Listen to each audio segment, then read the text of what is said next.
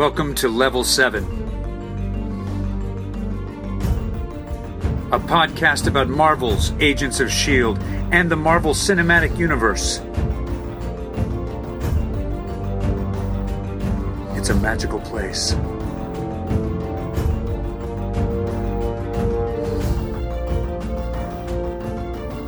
Episode 268 Defenders, Season 1, Episode 2 Mean Right Hook.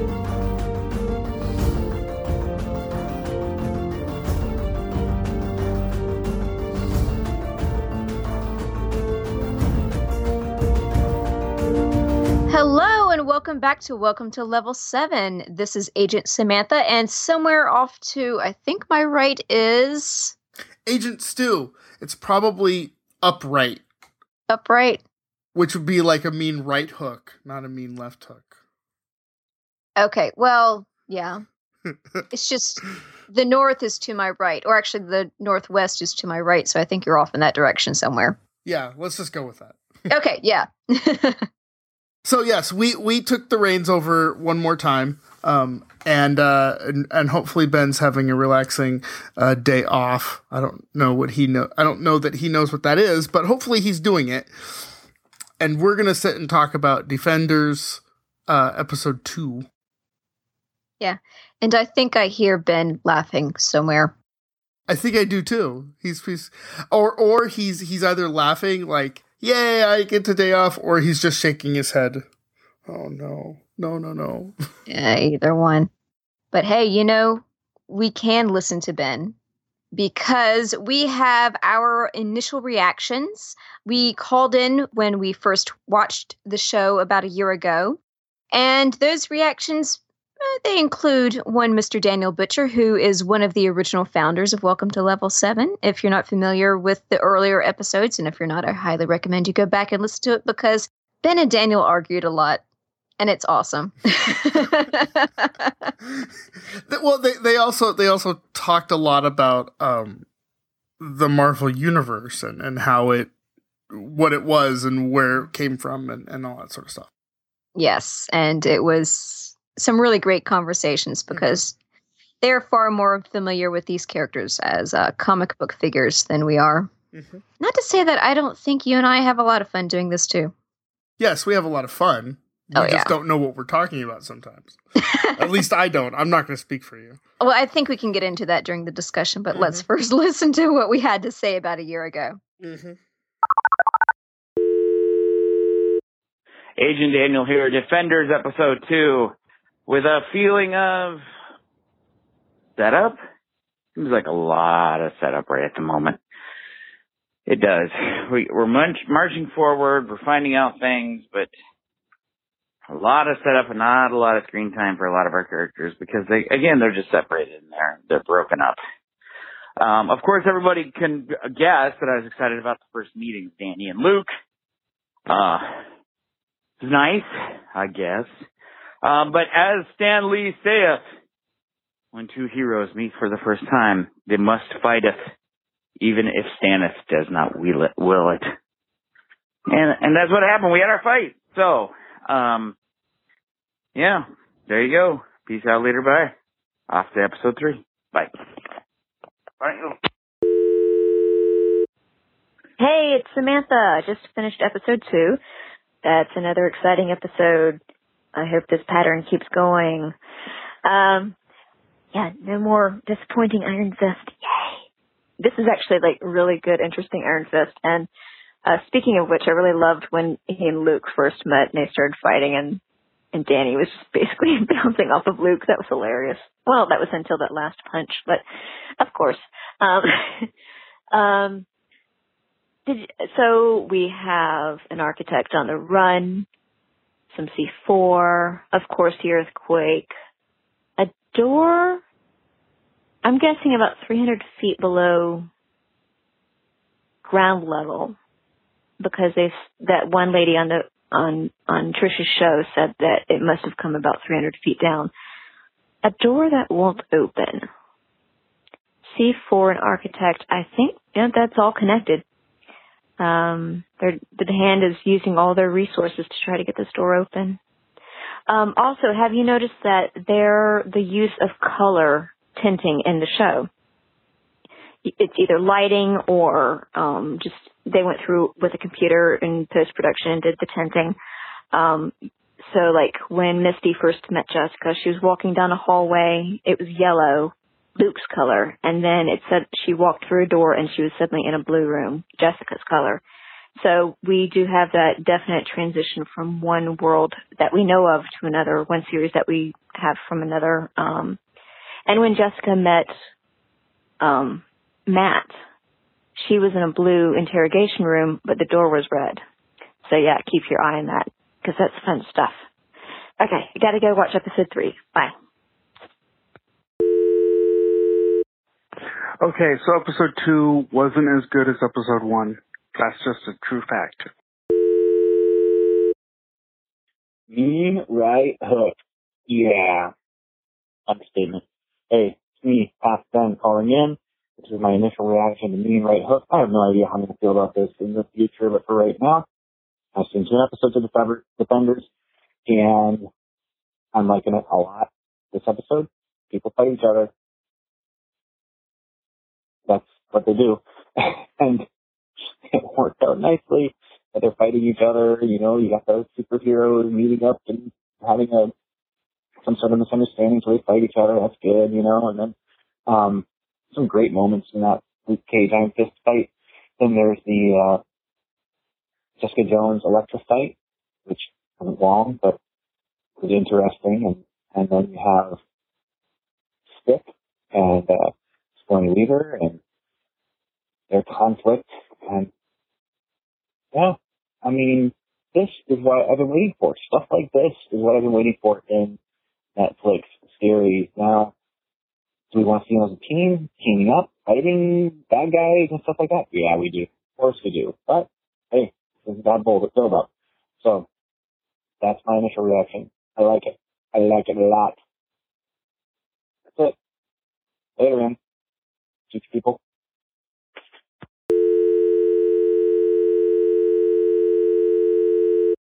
Uh, I can't remember if Ben said this last time, but were we ever that young?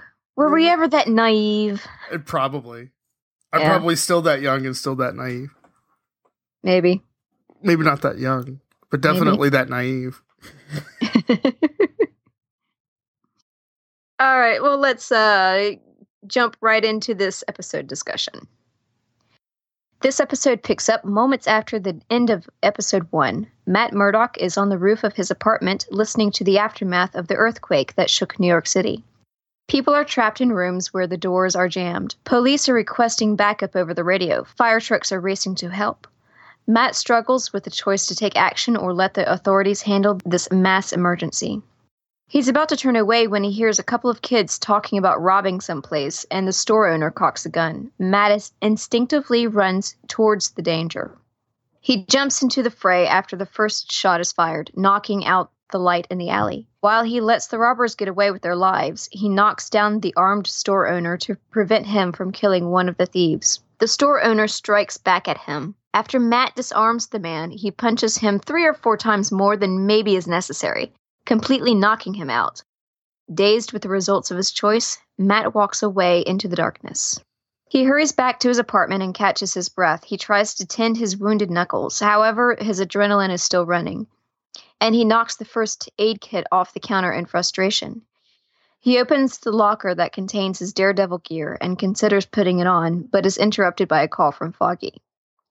Later at Josie's bar, the two friends meet for a beer. Foggy exchanges friendly banter with Josie, who, by the smile during her sarcastic comment, clearly misses his patronage.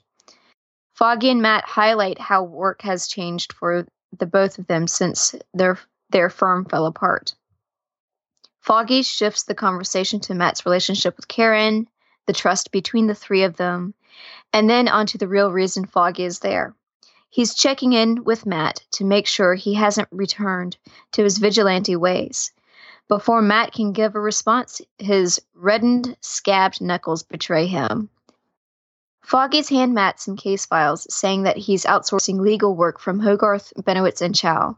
That is the kind of work that Matt specializes in. Good people who need justice. That's enough work to keep Matt busy and away from fighting crime in the streets. So, do you have any Oh. comments on Matt's side of the story? That's all that Matt does in this episode? He has a little bit more later. Okay. Yeah. Yeah, no, I um I appreciated the fact that Foggy uh reached out because a lot of times when you're stuck in something you can't see the light of day, it you need people to reach to you, not always be expected to reach to them. You see what I'm saying, Vern? Yeah. Yeah. And it was good for Foggy to do that. Yeah, it was. On the other hand, I can see why Matt wanted to ju- jump in. Because the people in charge, the police and the fire department, ambulance services, they're all overwhelmed with this earthquake. Absolutely. I'm glad that Matt has that sense about him to jump in and put himself in the middle of danger. But oftentimes, but Foggy knows that it's a it's a source of distress for Matt, and instead of just going, you know, I sure hope that kid figures it out, he has an idea and he has a solution that hopefully will bring them together. Yeah. I love that about Matt, but I also love that Foggy plays his conscious here. Mm-hmm. Mm-hmm. So what's next? Next up, we have Jessica's point of view in this episode. So, we're not going to start with Jessica, we're going to start with Trish. The morning after the earthquake, Trish Walker calls to leave a message for Jessica for what may be the 19th time. Trish tries to walk through a police barricade to find that the barricade is there to block off a giant hole in the street that was created by the earthquake. Later on, her radio show, Trish leads a discussion of the earthquake with the official report from the mayor's office. The quake had a 4.6 magnitude. It was a shallow one centered in Hell's Kitchen. While talking to a local geologist who questions if it was an earthquake because shallow earthquakes can be up to 50 miles deep. But whatever happened last night was only 300 feet deep. After the call is cut off, Trish's producer said that the people upstairs ordered no more earthquake talk. It's not a conversation. Elsewhere, the police are beginning their investigation into the explosives found in John Raymond's motel room. Misty Knight arrives. Her boss, Captain Straber, tells her that Homeland Security and the FBI are already there making their own investigations. Misty is introduced to an especially ir- irritable Jessica Jones because she has been there for hours being questioned. After the interrogating officer gives her leave, Jessica leaves in a huff. As she walks out of the motel room, Misty realizes that Jessica had taken some police files with her. Misty goes to catch up with her, but loses her at the stairwell. Later, Jessica scours through New York's public records looking for information about the Twin Oaks Shipping Company. The only thing she finds is paperwork regarding the transfer of assets from one company, Shearwin Holdings. She looks into that company to find only more transfer of assets from another company.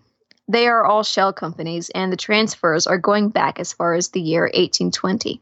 Jessica asks the clerk if she can find more records going back further. And the clerk says that those records are in the historical branch on the other side of town, and she'll need an appointment. Before Jessica can leave, Jeri Hogarth appears. Hogarth wants to warn Jessica to stay away from this case, since the FBI and Homeland Security is interested. It's too risky for Jessica to handle.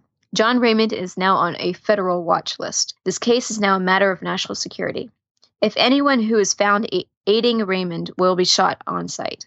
Jessica questions who Hogarth is really trying to protect, herself or her work associate. Hogarth deflects by saying that Jessica has earned some time off. Before walking away in a huff, Jessica tells her to stop worrying about her. Later, as Hogarth is leaving her office, she pulls Foggy away from a conversation with Marcy. She asks him to take care of a case off record. If Jessica Jones gets into trouble, he is to find a way to keep that trouble away from the firm. Foggy doesn't hesitate to agree to it and asks if this is a contingency plan. Hogarth retorts that with Jessica, it's only a matter of time. And she's right, because in the very next scene, Jessica calls Trish as she's walking back into her apartment. She hangs up on her when she senses someone in her apartment. She finds that it's Malcolm. But John Raymond is holding a gun to his head because she kept following his trail. Jessica tries to reason with him that his wife was worried, and now she wishes that she listened to his warning. As she and Malcolm try to talk him down, John says that he knows too much, and next they will come after his family. He can't tell her who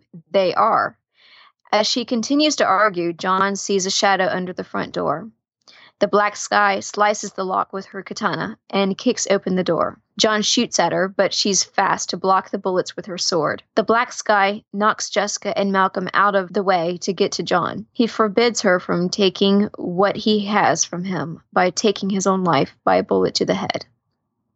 Jessica tries to stop Black Sky and discovers that there is someone who is stronger and faster than her because she's knocked to the floor like a rag doll. The black sky leaves. Jessica tries to follow but cannot keep up and loses her in the stairwell. Outside of her building, the black sky has disappeared, and Misty reappears and tells Jess, who is covered in John's blood, to put her hands up. In an interrogation room at the police station, Jessica still has blood on her face and is handcuffed to the table. Misty enters with two fat files on Jess, points out that Jessica has been in a pain all day and now has caused Misty's one lead to be killed.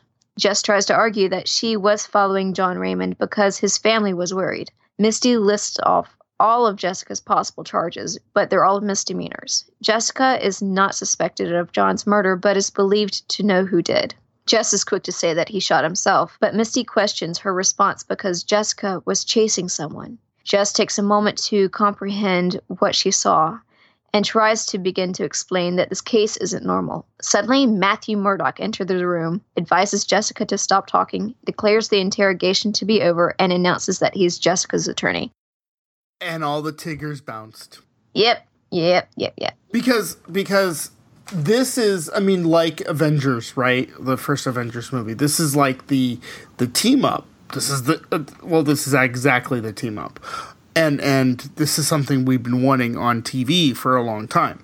Now you dc fans you get this. You get this like once a year and it's great for you but we haven't gotten it on tv yet. But now we have. So yay. Yeah. I think we did get a little bit of it in the beginning of agents of shield but yeah, not I mean there there was some crossover, but not quite to this degree. Not quite to this degree. Yeah. So, yes, the incident from the first Avengers movie is mentioned. There wasn't so much with Matt because, with his solitary storyline in this episode, he didn't directly cross over with any other characters from any of the other shows. But with Jessica's story, we see Misty walk from yellow lighting into blue lighting. So she's walking from Luke's world into Jessica's world. Um, Ooh, I never caught that. Good, good catch. Good catch. Oh, this this set my film school instincts a tingling.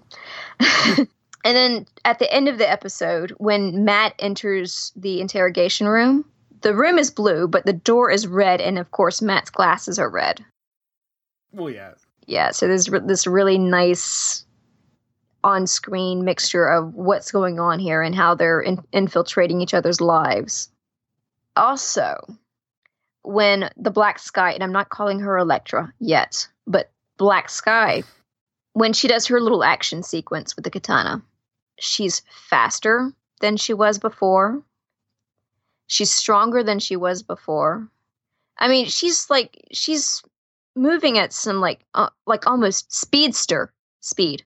She's moving very fast. Yeah. There's also like a bookend sort of imagery here. At the beginning of, of Jessica's story, Misty loses Jessica at the stairwell. And at the end of Jessica's story, Jessica loses the black sky there in her apartment Hmm. complex. And there's a third staircase, but that happens with Hogarth at the um, Hall of Records. Right. Yeah. Uh, do you have anything to add?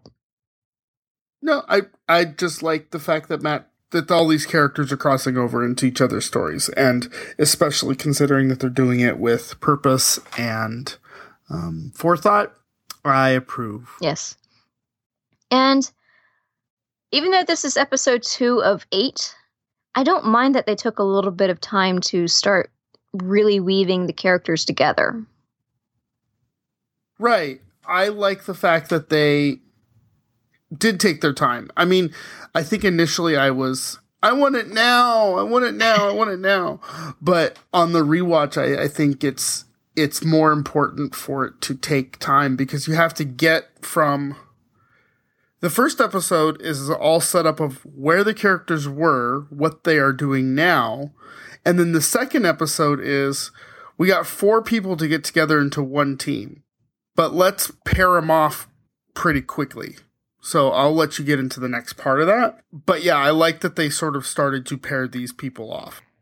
Yeah, and it it feels very organic in what's happening. Very, very organic. And that's a great term for this. Yeah, and I read an interview. I can't remember if it was from one of the showrunners or from Kevin Feige. I think I read it about a week ago, but their feeling about what was happening here and getting the defenders together was not to have like say claire call all of them and get them all together mm-hmm. they wanted to do things very differently from the avengers and how they formulated this group and so here instead it's more like four people who happen to be on the same bus at the same time that it had a big accident and they survived mm-hmm. so i mean so it's just similar in some ways but very different approach. Well, it's similar in that it needs a team up. Yeah. Right. But it's different in that it's a little bit more organic and there's not somebody pulling all the strings, i.e., uh, Nick Fury. Right. Anyway, so who's your next uh, through line story person? Uh, Luke Cage, and it's very short. In Harlem, Luke helps clear large debris pieces while Claire attends the wounded. They talk about his post prison mindset. While most take a moment to relax, Luke has returned to stopping criminals. To be fair, Misty did ask for help.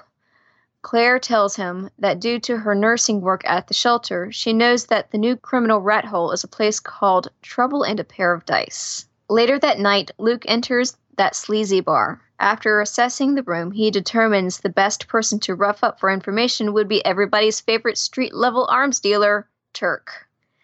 Luke takes him out to an alley and demands if Mariah and Shades are behind the criminal and deadly recruitment of kids in Harlem. But those two have gone silent since Luke went back to prison. Turk refuses to know more, but suddenly remembers something interesting after Luke smashes in a beer keg. The recruitment operation is run by a man who goes by the moniker White Hat and names the street intersection where he can be found. Luke goes to that intersection and sees White Hat getting out of a van. He calls Misty and advises her to get a warrant ready for that location, but changes his mind when he sees White Hat talking to Cole. So yeah, um, you'll see why this section for Luke is very short, but that bar name, I love the bar name. Uh, yeah, Paradise. Trouble and a pair of dice, like Trouble in Paradise. Oh, yeah, yeah.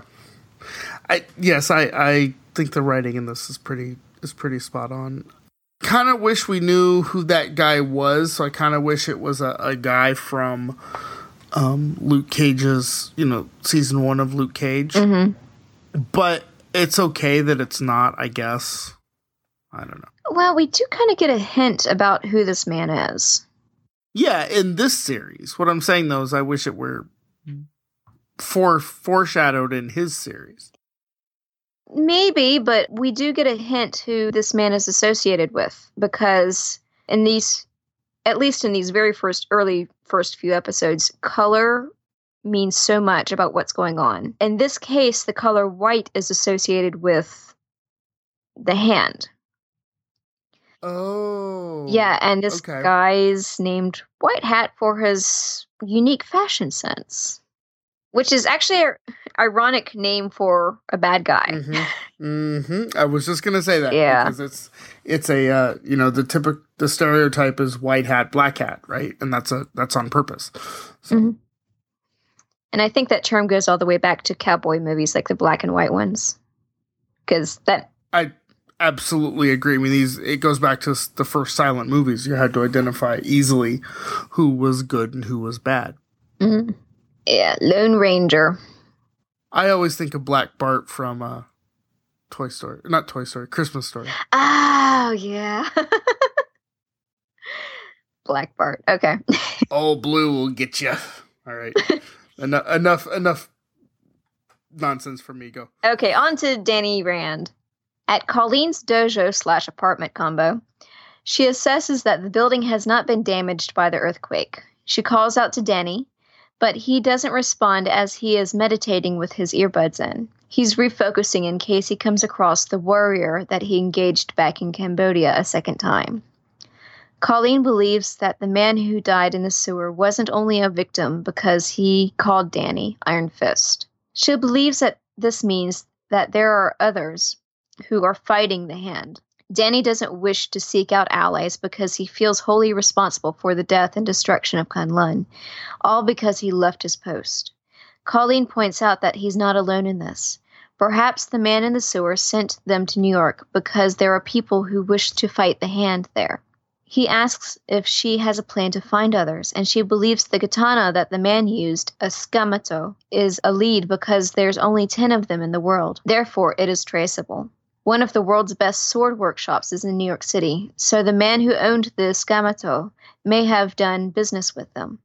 Danny has his doubts about this plan, but trusts Colleen. Later, after Danny and Colleen enter the workshop, she admires the collection on the walls and workbenches. She finds another Tsukamoto, notes that the swords are usually unsharpened unless they're meant to be used, and then sees a streak of blood in an open doorway. They go into the next room to find that it's full of dead bodies, still warm. Colleen notices someone was dragged out of there. Danny finds a painting of Kunlun on the wall. They question what is going on when they hear a noise. They hide. A group of people enter the back room wearing hazmat gear and spraying the corpses with a chemical. Danny and Colleen position themselves and attack the masked men, who go down with little fight. One of them escapes, and Danny follows him out into the alley. Danny tries to find out if the man is with the hand, but the guy cries that he's just the cleanup and doesn't know who they are. Danny pulls the mask off the guy to reveal that it's Cole, the same Cole that Luke Cage has been tracking. Speaking of whom, as Danny pulls his arm back to punch Cole, Luke grabs his arm and throws Danny to the ground. Danny gets back up and taunts Luke, and Luke doesn't hesitate to step up. They fight, and Danny learns what so many others have learned over the past few years. Punching Luke Cage is like punching a brick wall. At least that applies to the average punch. Danny summons his chi into his hand and is then able to knock Luke against a wall, which shocks Luke. A police car arrives. Danny and Luke make a quick escape, but Cole gets pinched, leaving Luke feeling guilty. So, two things about this. Uh, the first was, or three things. Mhm. One, did they go to Melvin's shop? No, this is a completely different shop. Okay, so there's two master weapons builders in Hell's Kitchen. Got it. Okay. Right. Number two. Um, just to clarify, Melvin does specialized gear for Uh-huh. individual people. He he just does like outfits. This was a sword workshop. Okay. Yes. So so the, so it, it is reasonable that they could have two, and you wouldn't necessarily want Melvin to be there. Correct. And this shop does not only do katanas, there were some Western style swords uh, in the background of the shop. Okay. So the next thing I had was, is this where Danny says, "Oh, we should just join a team or something"? I th- yeah, yeah. I think the conversation that uh, he and Colleen had at the dojo apartment. Uh, yeah, that's when he he made that statement. Mhm. Oh, Danny, always so obvious. Always Captain Obvious. yeah, And then when the, he's he finally summons the chi and he gets the iron fist and he punches Luke, punches Luke Cage. That's a direct callback to Luke Cage season one and possibly like the third episode or the first. I mean, very early in the season when um, Luke is saving the Chinese place that he eats at, and they're in there shaking the owners down, and he steps up and makes his point, and then he punches the guy in his face, and then Luke gets punched like that with the iron fist. I thought that was a pretty cool callback. yeah, it is. And anytime Turk's on scene is a plus. I'm just gonna say Yeah. that. Yeah, like I said, everybody's favorite street level arms dealer. Mhm. uh, everybody's favorite person to beat up, Turk. so the Tsukamoto, Uh-huh. According to the trivia for this episode on imdb.com, It's not a real katana. It's not a real style of katana, even though that I there are a few katanas that are like this. They're very rare and very valuable and very very strong. It's actually named after Shinya Tsukamoto, who directed a Japanese film in 1989 called Tetsuo the Iron Man. And I have never seen that movie. I apologize. I may put that on my Netflix DVD list. That could be interesting. So, so it's not a real sword. Is that what No, it's not. Yeah, it's not a real type of sword. It's Mhm. made up for the series. Are there? I mean, I wonder if they. Let me put it this way: I know nothing, so the person I would ask is you. So, because you know, Well- you know more than I know, which is nothing. Do you know? And I know a tiny, tiny bit. do you know if there are uh it, it if they took this idea of a katana that is so sharp and you know special in, in every way um if they took that from a real life thing or do they just make it this up so that it it is a good way to get the people in the room yes, uh, there are similar katanas, like the really, really good katanas out there. It takes about a year to make them. So if you want to buy a brand new one, you're on a waiting list for quite a while. right They're very expensive, of course. And do you remember in The Bodyguard with Kevin Costner and Whitney Houston? There's a scene in there where he hands her a katana, and they, then he takes her silk scarf and just kind of just tosses it up in the air, and it the scarf falls over the katana and it slices it in two. i do remember that Real katanas can do that with very okay. yeah. So yeah, they exist. So this this idea that this special sword is not that far off from reality. right. That's cool.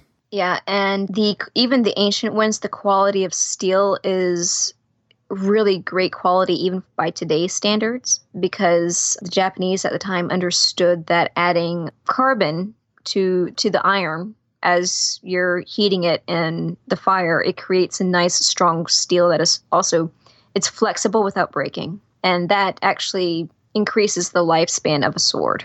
Well, there you go. Yeah. That's kind of cool. Yeah. Learned something new today. Yeah. All right, who's next? The Hand. At the New York Philharmonic, our mystery woman in white, the one you and Ben have nicknamed Ripley for some odd reason. Are you serious? Is the soul- Please tell me you know why. Yes, I know Okay, why. okay, okay, okay. Okay, good. I just want to make sure that you knew why she was named Ripley. Okay, go. Sorry. it's called sarcasm. I, I know I left my my book, my translation book over at, at the house. So you just sorry. Okay.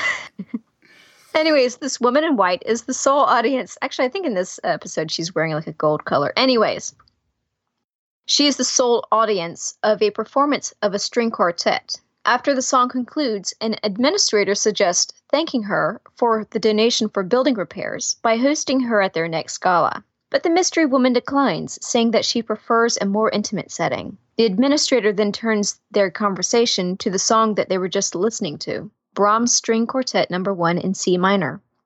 The administrator remarks on Beethoven's influence on the piece, and they have a conversation about the music and the key it was written in. And it's clear from the subtext of Alexandra's remarks that she personally knew Brahms. This conversation ends when the mystery woman notices Madame Chow, who came to tell her that they've encountered a wall covered in inscriptions about Kunlun.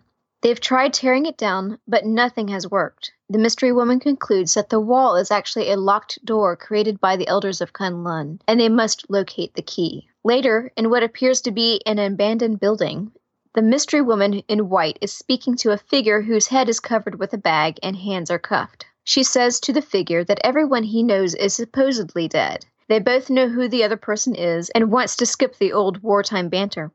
She uncovers the mystery man to reveal Stick, Matt's old mentor. He names the woman Alexandra. They have so much to talk about. And so do we. so we now have a name. Her name's not Ripley. uh, as far as we know, she's never fought aliens.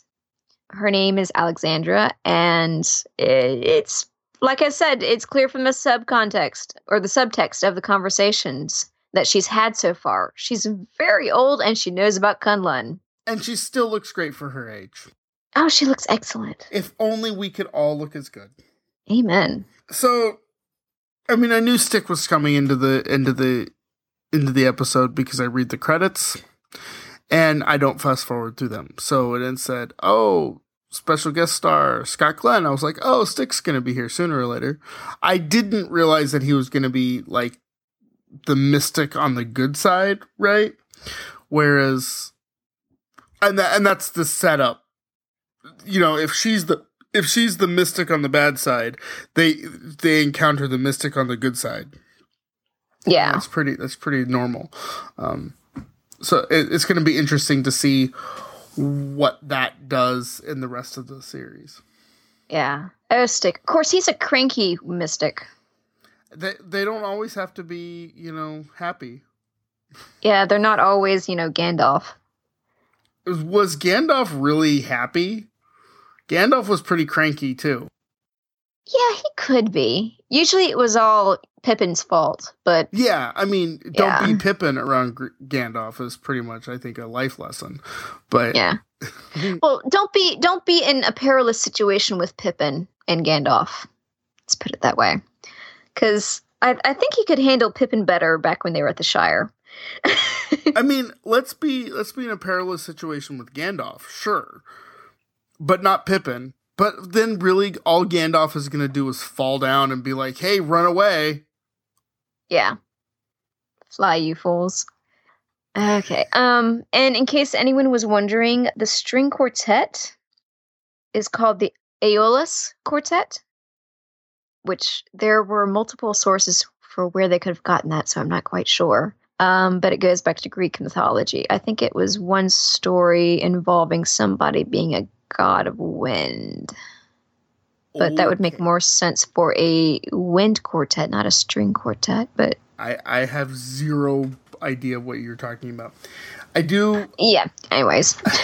when so you know how you you have definitions of like what makes you f- rich you know what makes you powerful stuff like that so for me rich is owning a, a mcduck mansion right so the money vault that i can swim through my cash with um, influence is this scene right so for me, if I'm able to summon a string quartet to play me a a song on a whim, that would be influence and power.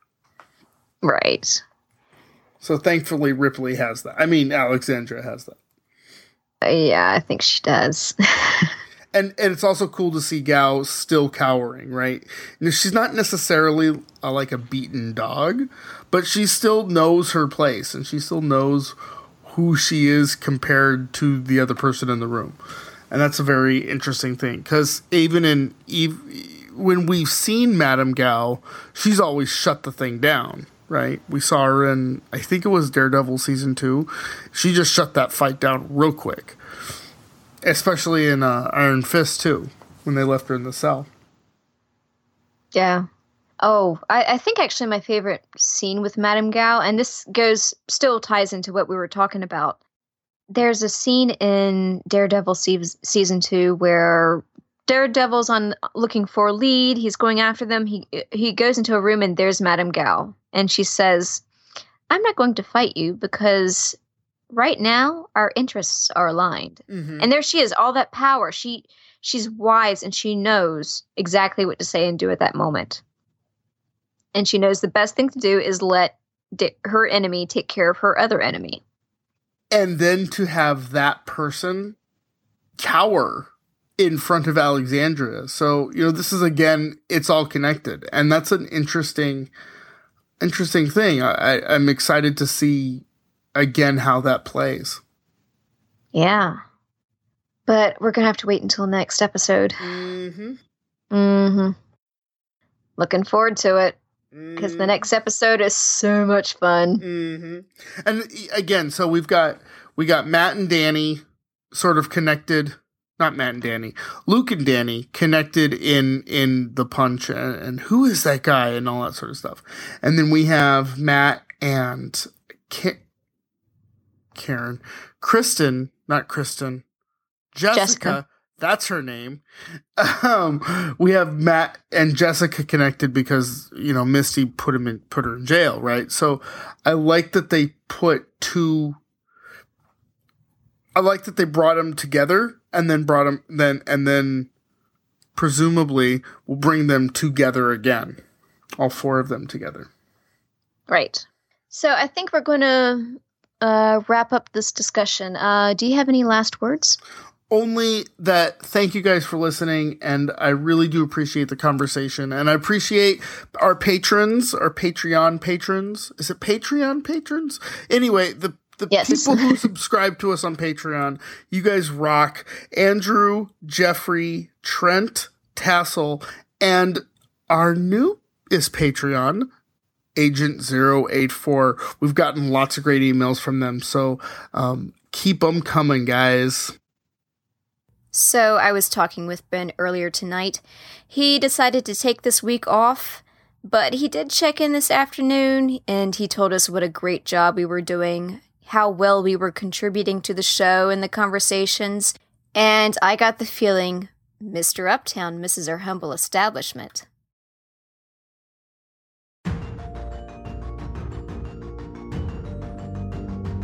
Thanks once more for listening. You've heard us. Now we'd love to hear from you. Just go to welcome to level7.com slash feedback to contact us through our website. You can also leave us a voicemail by calling 17755 level 7. You can also join the conversation by liking us on Facebook, facebook.com slash welcome to level 7, or by following us on Twitter where we are level 7 pod. Welcome to Level 7 is a proud member of the Noodle Mix Network. Find more of our award winning and award nominated podcasts to help you think, laugh, and succeed at noodle.mx. Learn how to podcast, get productive in your personal and professional life, theorize over TV shows, laugh at our clean comedy, learn critical thinking from movie reviews, and more at noodle.mx. Thanks for joining us. Until next time, Godspeed.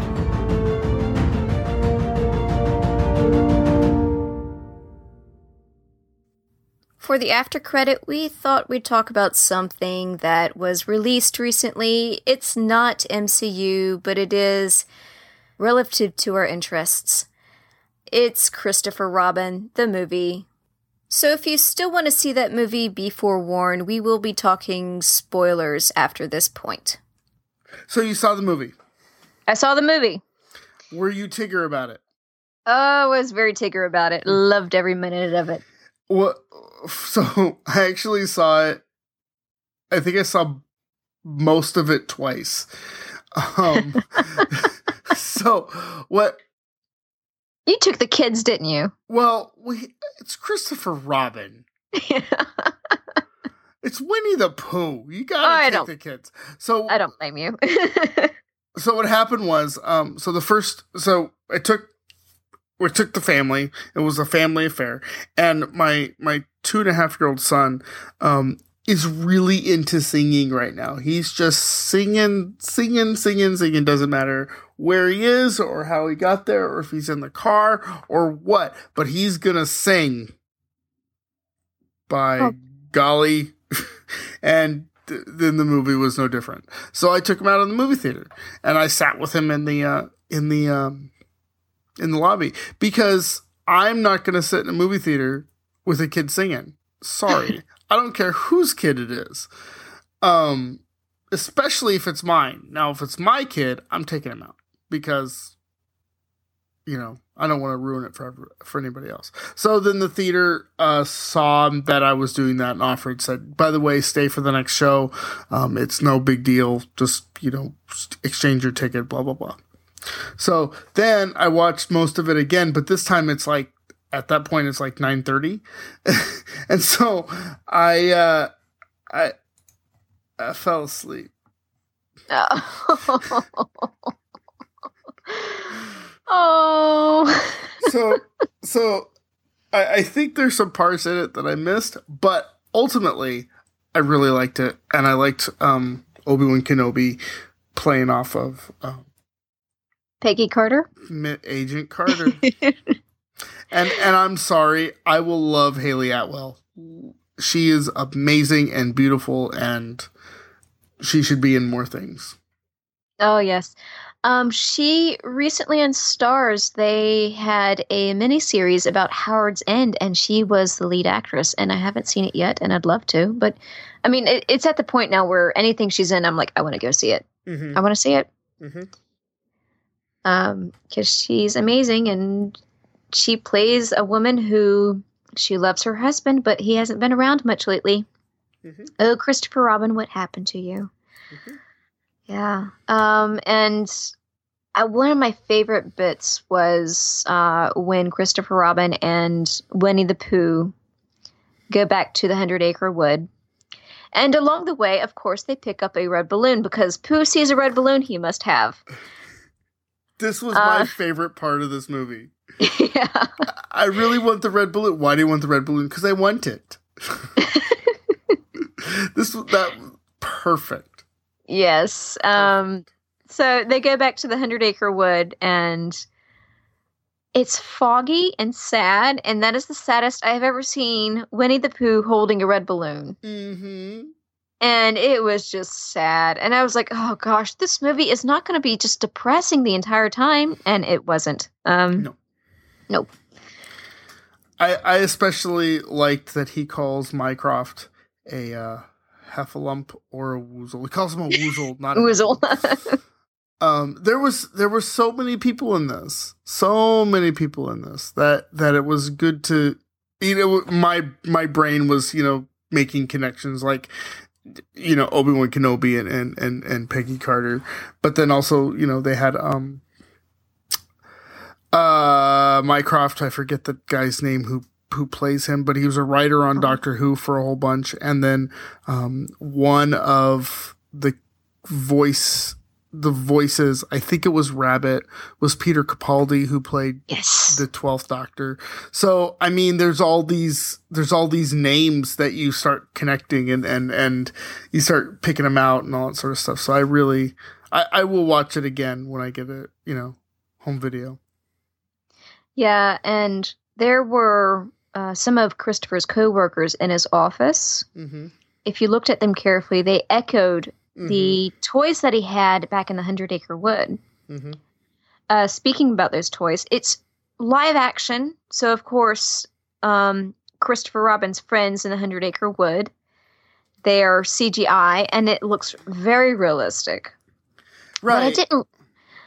Um, but I didn't realize this about, um, Uh, because I've only read the books and I've only seen the animated cartoons, but I didn't realize that Rabbit and Mister Owl were supposed to be real woodland creatures, while the others are toys. i didn't know that either Yeah.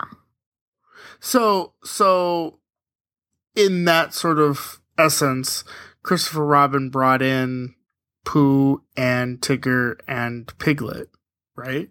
And Two- King and Roo Yeah. Pooh, Tigger, Piglet, Kangaroo, Eeyore. and Eeyore. Don't How forget could- Eeyore. How could we forget Ben? I don't know. Uh, so he brought those guys in, and then Owl and and uh, P- Owl and Rabbit were already there, right? Right. Okay. So so the guy who who voiced Winnie the Pooh also voices Tigger.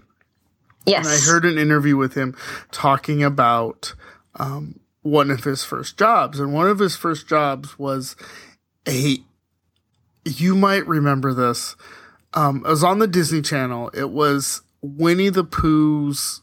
It it was a bunch of people in big costumes playing Winnie the Pooh, and it was live action in a sense that it was live action, but there was people in costumes. Anyway, he just and it was a circus, I think. Anyway, so he described this, and I was like, "Oh, I used to watch that." So yes, I'm been watching Winnie the Pooh for a long time, apparently.